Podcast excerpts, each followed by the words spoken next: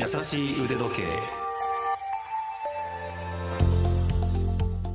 YouTube チャンネル腕時計のある人生の RY です。ラジオ関西アナウンサー春名優輝です。早いもので6月ももう終わりということになってしまいました。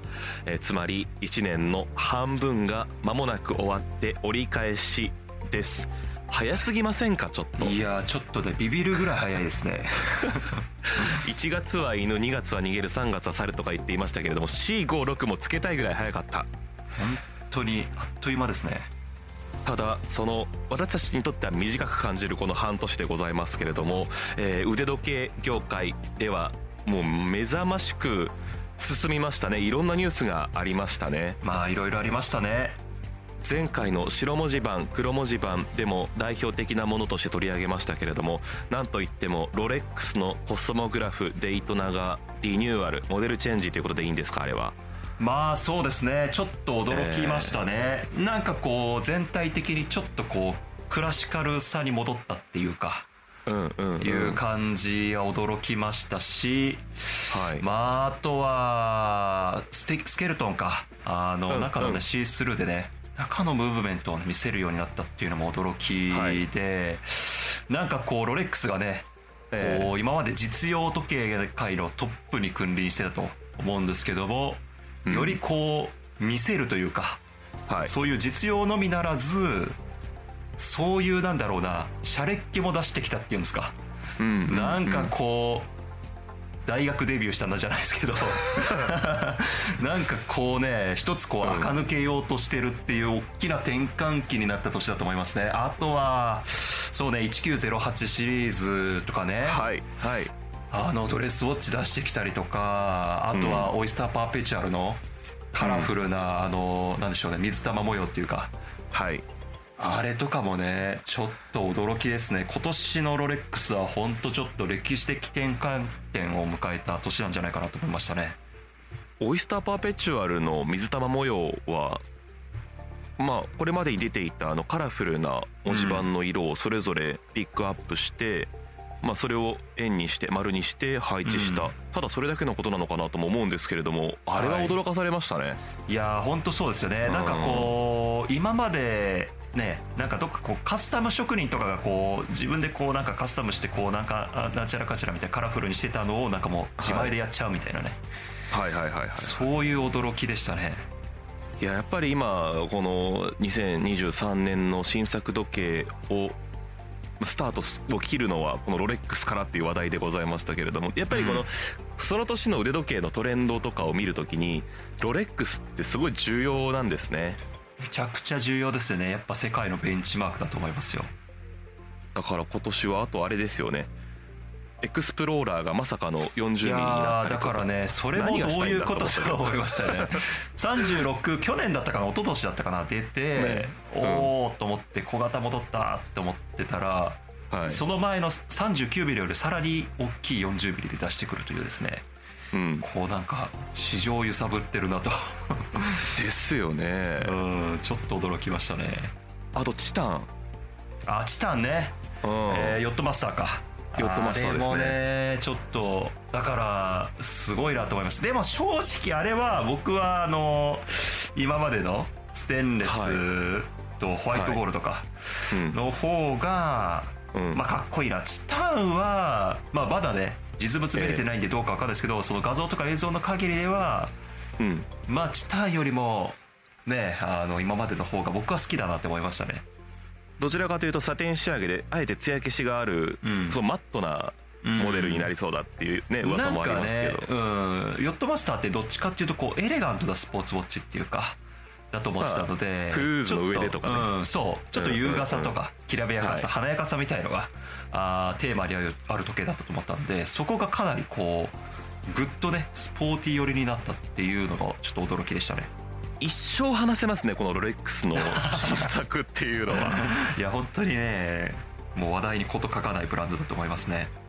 ただこの世界一のブランドも全く新しいことに挑戦して、新しい技術を取り入れて、素材を取り入れて、そしてモデルを出してというので、全く歩みを止める気配がないというところに、この腕時計の持つパワーっていうんですか、まだまだこの市場は拡大し続けるんだろうなっていう希望なんかも感じるところではあるんですけど、その他でいうとカルティエタンクノルマルというのを発表していまして、タンクのもともとの原型のモデルを忠実に再現したというモデルだそうなんですけれども、人気モデルですよね、タンクってね。いや、タンクはね、もう歴史的名作だと思いますよ。それがよりこう原型ですから、もともとの形、クラシックな正方形に近いような形になって、そうですね、非常に縦のねベゼル、縦方向のベゼルが結構こう太くなってですね、まあタンクってやっぱもともとこの戦車のタンクからこのネーミングがつけられてるんで、よりこう戦車らしくなったっていうんですよか。このキャタピラですよね、車輪のキャタピラのところがこう強調されて、よりこうそういう意味でもタンクらしくなったっていうような気がしますね。ね、これを今出してくるってどういう意図があるんでしょうね。どうなんだろうな、なんかやっぱ全体的にクラシック回帰な年になったかなっていうふうに思ってて、これもある種こうクラシック回帰の一つの表れなんじゃないかなっていうふうには思ってたりもします、まあ、ただね、これ結構限定モデルとかだったりするんで、今までのね、はい、タンクはタンクでずっとあるので、まあ、そこまでっていうような感じはしますけど。そうですね、まあ、これをあえて選ぶ、ここからスタートっていうのはなかなか通なセレクトかなと思いますけれども、まあ、これまでいろいろな腕時計のトレンドを経験してきたベテランの方からすると、あ、これ いよいよ来たかっていうことで手が伸びる可能性もありますね。いや、多分ね、そこで売り切れてるんじゃないかなと思いますね、カルティエの毎年のこういう限定モデルって、はい、もうね、実物を見る機会がないぐらい速攻で売り切れてたりするんですよね。そうなんだ。うん、なんで結構ね、僕も前カルティエのなんていうのかな、ちょっとこう置き時計みたいな形をしてる腕時計があるんですよ、はい、とか、あとはタンクアシンメトリーって言って、ちょっとこう斜めになってる、文字盤が斜めになってるような時計とかも、はい、過去で限定作で出て、うわこれ欲しいと思って、見たいと思ってお店に行って、ありますかって聞いたら、もう新作発表の段階でもう予約でいっぱいで、もうちょっと店頭に並ぶのは難しいと思いますみたいなこと言われたりとかしてですね、だから今年ももしかしたらそうかもしれないですね。いや、イエローゴールドとかプラチナとか使われてるので相当なお値段になっていて、で数百本しかないっていう話題作だったんですけれども、まあそんな関係ないっていうことですね。いや、だからね、価格とかね、もう本当富める人はどんどん富めていくっていうかね、富豪はどんどん富豪だってね、もう星も何でも競り合えるっていうね。いや、いい時代になってきたのかな、どうなのかな、わからないけれども、はい。他には、まあこの我々の少しその数百万円から下界に降りてきたとしましょうよ、RY さんも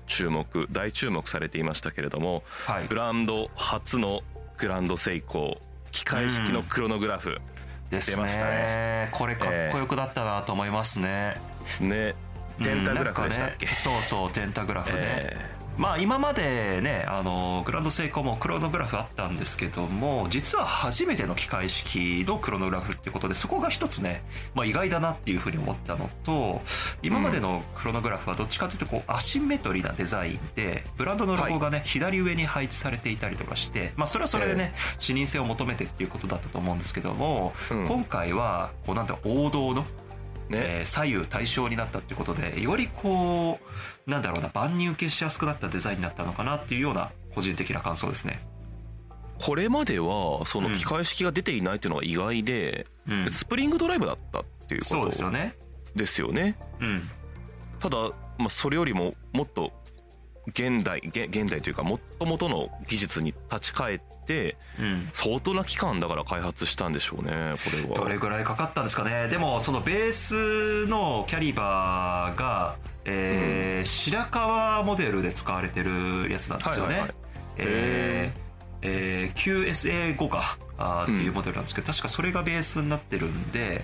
だから白樺が出たのが2年前とかなんで、この2年間のうちにクロノグラフを開発してっていうことなんですかね。もしくはもう一緒に開発を進めてたか、白樺ができる前からっていうような。見ました、ね、あ、見ました見ましたね。YouTube にも上がってましたけど、いや本当にね、かっこいいですよ。かっこよかったですか。いやでね、あとね、文字盤があのね、オーソドックスな白もしくは黒じゃなくて、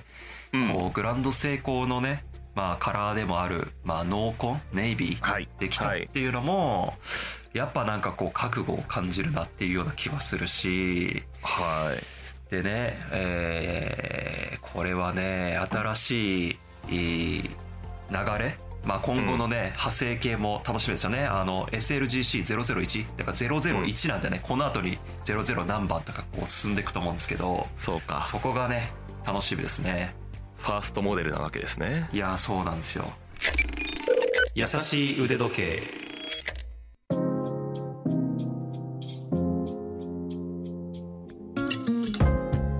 GS ときたら KS でございます。キングセイコー、この番組でもたびたび取り上げて番外編なども作ったりしましたけれども、はい、RY さんの選ぶおそらく2022年の新作時計の中でも指折り数える名作だっていう風な評価でしたけど、はい、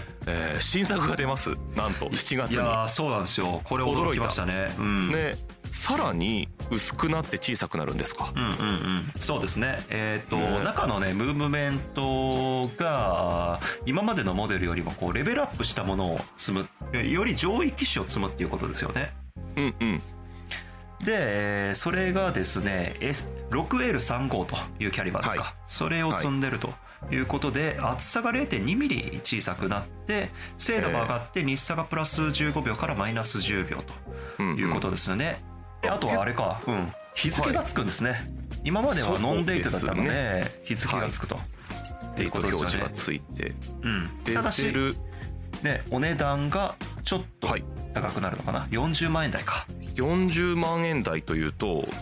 今までが確か20万円前半とかですよね。だからほぼ倍かだったので、ほぼ倍ですね。いやかなり思い切った、ね、これがね、要はだから20万円ぐらいのキングセイコーで、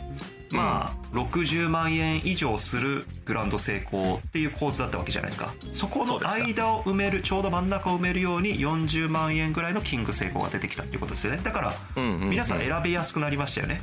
ノーマルのキングセイコーか、より上位機種のキングセイコーか、それかグランドセイコーかっていうね。これまではその20万円前後というと、セイコーだとプレザージュというラインがあったりとかして、どちらを選ぶかというのはより迷っていたと思うんですけれども、明確に性能が差別化されて、それからその外装の仕上げとかいろいろなところで差をつけて中間の40万に持ってきたっていうのは、確かにいいっていうか、我々にとっても選びやすいなっていう感じですよね。よりこう裾野が広がったかなっていう気がしますね。いや驚きました。このニュースも GS、KS、グランドセイコー、キングセイコー、このあたりもかなりいろんな思惑もあって戦略もあって変わってきてるんだろうなと思いますけれども、もっとポップなところでいくと、セイコー5スポーツが新仮面ライダーとコラボモデルを出したりとかですね。仮面ライダーとかってどうですか、RYさん。仮面ライダーね、子供の頃めっちゃ好きでしたよ。あ、本当。いやよくね、ビデオ撮ってそれを見返してはね、なんかね、ライダーキックとかね、なんかねやっちゃう気がしますね。男の子だな。そう、ただね、このね、新仮面ライダーはちょっとまだ見てないんで。見ました？私まだ見てないんですよ。私どちらかというとウルトラマン派だったので、こんなこと言っとくわけでもないんですけど、でも意外とかっこいいですよ、この。いやこれかっこいいなと思いましたね。大体こういうなんだろうな、アニメーションとかね、映画コラボになると結構カラフルとか、そのキャラモロ感がものすごくこう強く出るんですけど、これはかなりねしっくりまとまってるっていうか、普通に日常使いしやすそうだなっていうデザインで、かなりいいなと思いましたね。裏蓋を見なければ分かんないなと思いますね。これ何をモチーフにしてると思うって聞いても、非常にこうなんていうのかな、手触りがありそうな文字盤に何も書かれていないベゼルですよね。メモリだけが刻まれている、数字もないっていうので、本当にねシンプルでいいですよ。非常にレトロで、ただの可愛い腕時計に見えますね。ですね。G-SHOCK のイルカクジラ初代からの復刻モデルが発売されたりとかしていますけれども、他にはね、これもいいな。あとこれだわ、特筆すべきもの、はい、ウブロとネスプレッソがコーヒーの粉とアルミカプセルを再利用した腕時計を製作したというニュース、これ私ね RY さん絶対になんていうのかな、飛びつくだろうなと思ってました。あ、本当ですか。前々からやっぱり環境に配慮した腕時計の重要性などにも触れられていたので、いややっぱそれはねもうトレンドだと思いますし、やっぱりラグジュアリーブランドの使命なのかなっていうような気はしてて、やっぱりね今はどっちかというと少数派じゃないですか、そういうのをやってるっていうのはね。なので、はい、まあでもわざわざ高い金払ってまでそういうのを買うのはなっていう人が大半だと思うんですよ。だけど、これが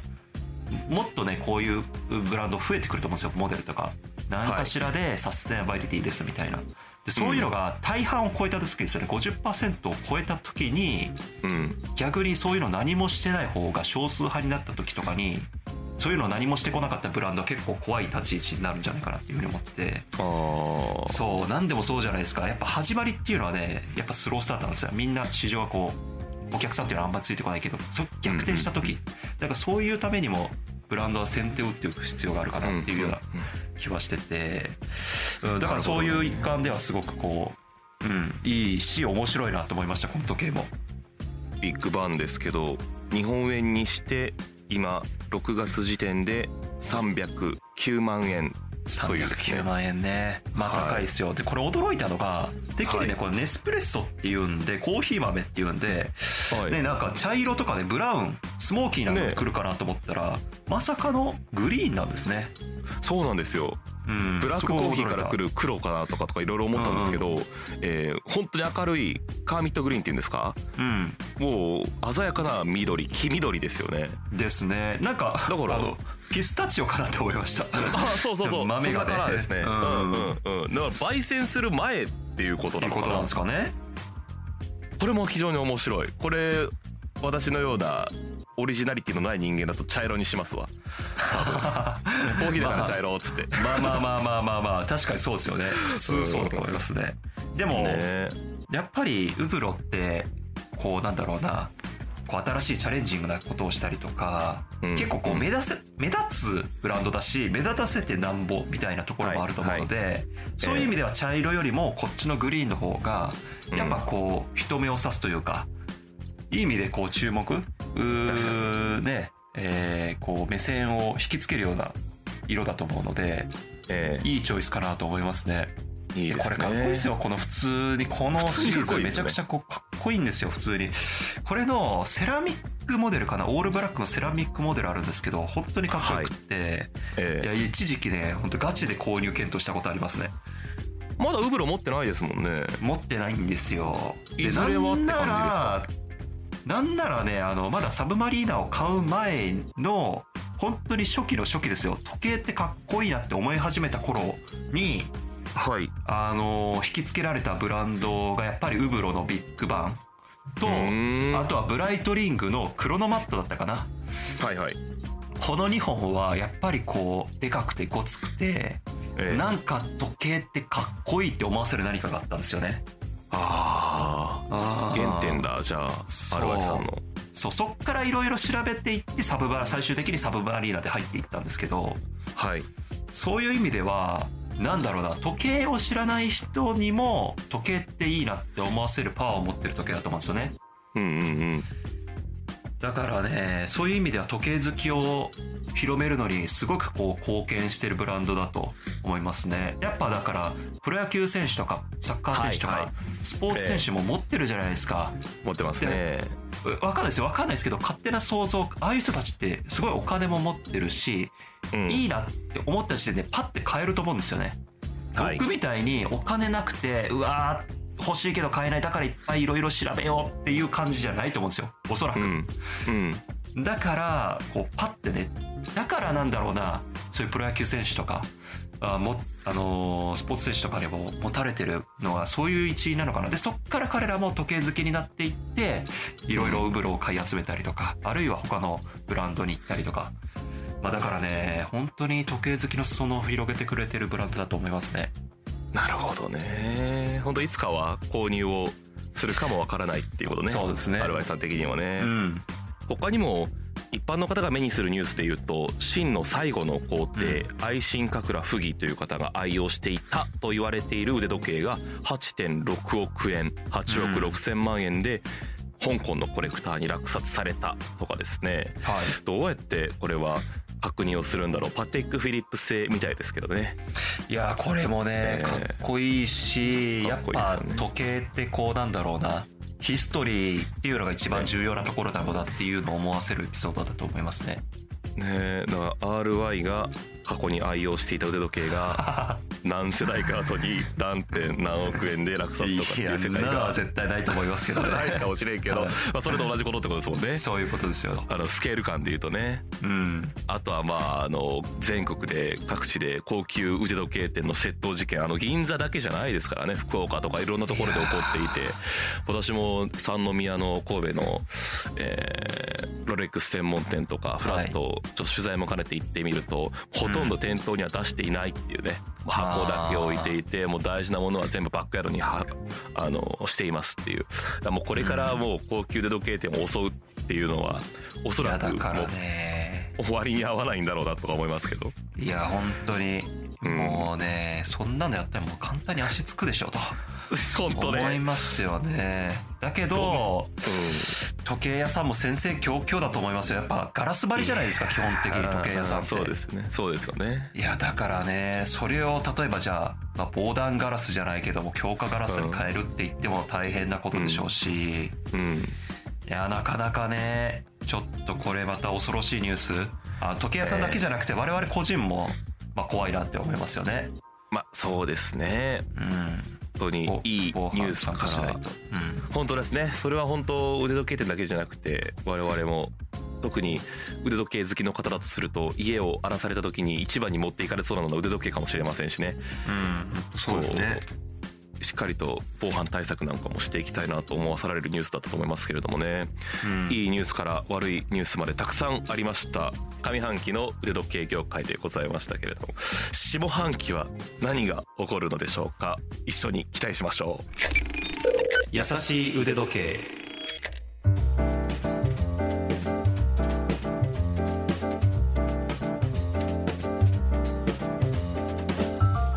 さあいかがでしたでしょうか。今回紹介した情報、ラジオ関西のトピックスサイトラジトピでも詳しく読んでいただけます。復習したい方はそちらもどうぞご覧になってください。番組へのご意見ご感想、取り上げてほしいテーマのリクエスト、あとは最近暑くなってきましたから暑さ対策、なんか周りではベルトを付け替えたとかっていう声もあると思いますけれども、夏を迎えるにあたってアドバイスなどもありましたらばメールで募集しています。ude@jocr.jp ude@jocr.jp まで。